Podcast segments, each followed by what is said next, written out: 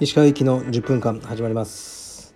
えー、っと今日は、まあ、いつも同じですけどねキッズクラスをがっつりとやってきました。キッズもすごく増えてるんですよねありがたいことに。うん。今2月はちょっとね新入会をお断りしてるんですがそれでも見学とかあってまた3月からやりたいと思ってます。えー、っともう今日もねちょっと切れまくってましたけどねクラス中に。まあ真剣にやってます。で読みますね、えー、いつも楽しく拝聴しております。紫帯の、えー、女子です。と、えー女子会員が少なくクラスはほぼ男性ですが皆さんとてもよくしてくださいますし力任せにスパーされる方もあまりおらず日々感謝しております。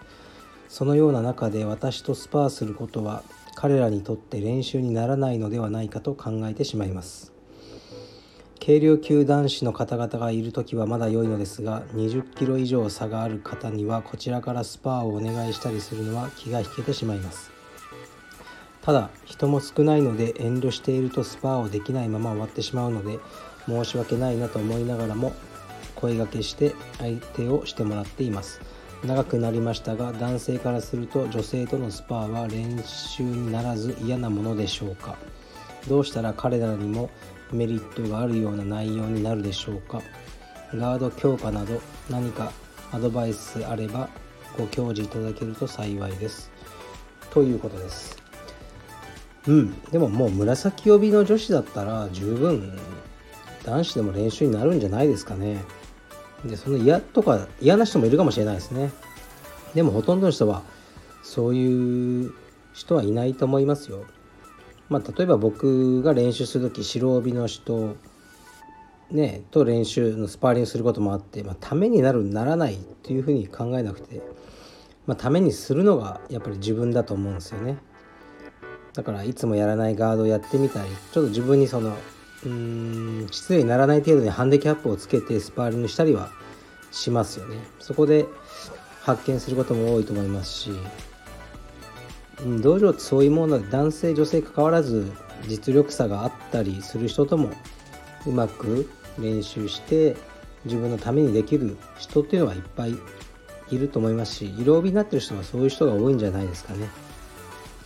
から心配することはないと思いますでうん別に相手のメリットになるような練習そのこの方が考えてるのは素晴らしいことだと思うんですよね。いい人だなと思いますけど。そんなね考えなくていいですよ。あのうんちょっと考えすぎかなと思います。ただ一生懸命やればいいんじゃないでしょうか。でなんか雰囲気でわかるでしょ？この人ちょっとスパーしたくないのかな女子ととか。そういう人はあのやんなやんなくていいんじゃないですか。多分変わらないと思うので。でもすごく少数派だと思います。はい。じゃあ次いきます。えー、っと。ちょっと待ってくださいね。えー、いつも楽しみにしております。質問させてください。広尾や三田の経営にも携わりハードワークされていた時は1日何時間くらい仕事されていたのでしょうか？またその業務内容についてお話しいただければ幸いです。よろしくお願いします、まあ、昨日言ったんですね。僕はその全ての支部をフランチャイズ化して今すごく仕事が少なくなって1日3時間しか働いてないってまあ言ったんですよね。うん。まあでもねあの SNS とかの時間はあのカウントしなかったんですよね。結構やってますよ朝からオフィス入ってから23時間ずっとにらめっこしてるのでそんなにねあのあの暇じゃないんですよ今もでもまああの三田とか広尾とか全部その東京まとめて見てる頃は月に1回スタッフミーティングって言って東京の全スタッフを集めてやってたんですよね結構そうやって全てのスタッフから「どうだお前んとこどうだ?」ってみんな問題点聞いてそれを書き出して解決していくみたいな作業が結構大変だったんですよね。いろいろ。でもやっぱりうん、僕はいつもどうせいないとなかなか伝わりにくいなと思って効率が悪いなと思ってもじゃあ僕は青山しか見ないねっていうふうにしたんですね。でその頃は何時間ぐらいってないですけどまあ一日中仕事してましたね。夜中まで。うんやっぱりあのウェブサイトとかも全部僕がその、ね、システムは組めないんですけど僕が見てこういうとこ書いたらいいんじゃないか。日本語英語、ね、で問い合わせメールも全部僕が見てたんですよ。全部支部東京に来るのね。全部見てあの受け答えしてたんで結構大変でしたね。問い合わせだけでも1日毎日20件ぐらい来るんじゃないですか？全部合わせたら。で1人の人とね20回ぐらいメールを繰り返すことになったりとかしてたのでそういうのはもう今は青山。青山も全部スタッフに任せてるので楽になりましたね。何時間かっていうのは分からないですけど一日中仕事をしてたって感じですね。うん。業務内容というのはまあ今やってる業務かける4倍みたいな感じじゃないですかね。はい、とにかくそのメールと受け答えと、まあ、スタッフとのやり取り。うん、そのスタッフの前はスタッフがセミナーに行くっていう場合は僕がそのセミナーのギャラの交渉とかしてたんですよね。なんかなるべく上げてやろうと思って頑張って。でそういうのももうやめましたね。なんか、はい、もう勝手にしてくれっていう風に。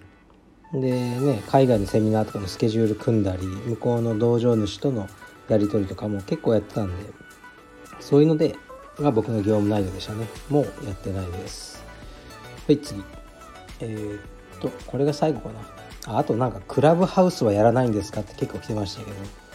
もうこれ以上 SNS を増やしたくないしあれってなんか会話するんですよね人と。僕はねあの一方的に喋りたいタイプなんであのやらないと思いますね。なんか招待とかうんするよとか言われたんですけどなんかね上から言ってくる感じの人が多かったんで招待するよみたいないらねえよみたいな感じですね。じゃあ次いきます。えー、っとお疲れ様です。いつも更新ありがとうございます。質問お願いします。石川さんは以前のラジオで充実がもっと知られてない頃に道場を開いた先行者利益を得て今があるとおっしゃっていました。しかし近年都内ではジムも増えただ先行者であるだけでは淘汰される道場も出てきたように思います。今後道場が生き残る上で大切な点を教えていただければ幸いです。よろしくお願いします。そうですよね。10年以上前に僕が麹町でやってた時はあの1年間で会員さん100人ぐらいになりましたね。で毎日のように問い合わせ見学あったようなあの感じでしたね。今より全然楽でしたねそういう意味では。今は大変ですね。ででもね意外と潰れてるジムってなくないですか？表参道とか歩いたら飲食店とかバンバンなくなってるんですけど道場でなくなったって僕あんまり知らないんですよ。僕は疎いだけかもしれませんが。やっぱり在庫を持たないじゃないですかレストランみたいに。でそんなに人件費もなんかね普通そんな払ってないじゃないですか。インストラクターにねバイトのおじさんとかが多いから。だから潰れようがないと思うんですよね。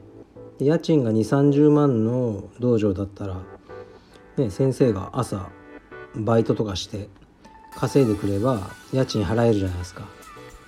だからか、うん、充実の道場ってそういう経済的に負債を負って潰れるというよりもう精神的に続けられなくなってきつくなってやめるっていうのが多いんじゃないですかね。からそういう意味では生き残るただ存在し続けるだけは難しくないと思いますよ。家賃さえ払えばよくてうん。なんかねそれで。まあでもそれは楽しいかどうかというともう楽しくないって言ってやめちゃってる人がいるんじゃないかなと僕は思います。僕は非常に楽しいですよ毎日。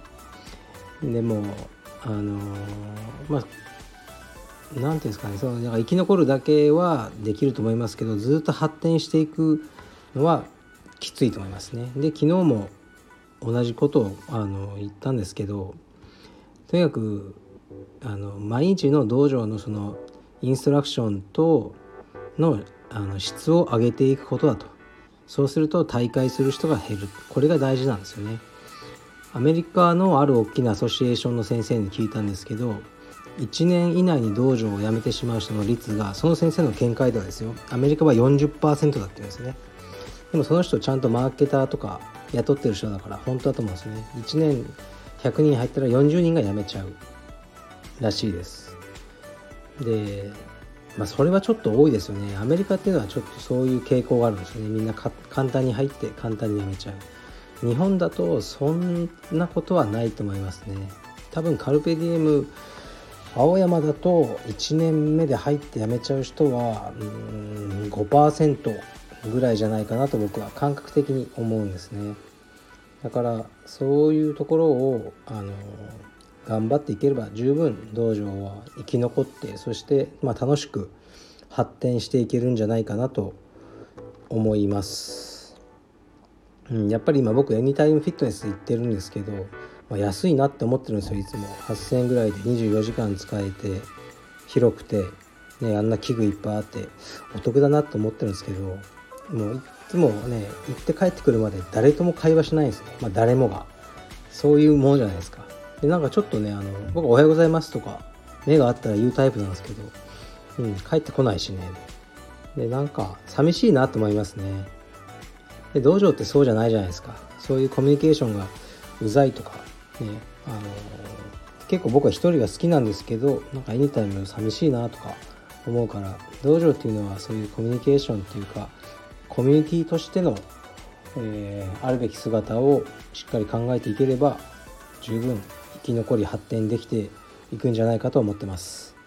はい。では今日はこんなえー、っと感じにしておきます。ん？ちょっと待ってくださいね。なんかね操作は未だに。はい。じゃあどうもありがとうございます。失礼します。Thank you.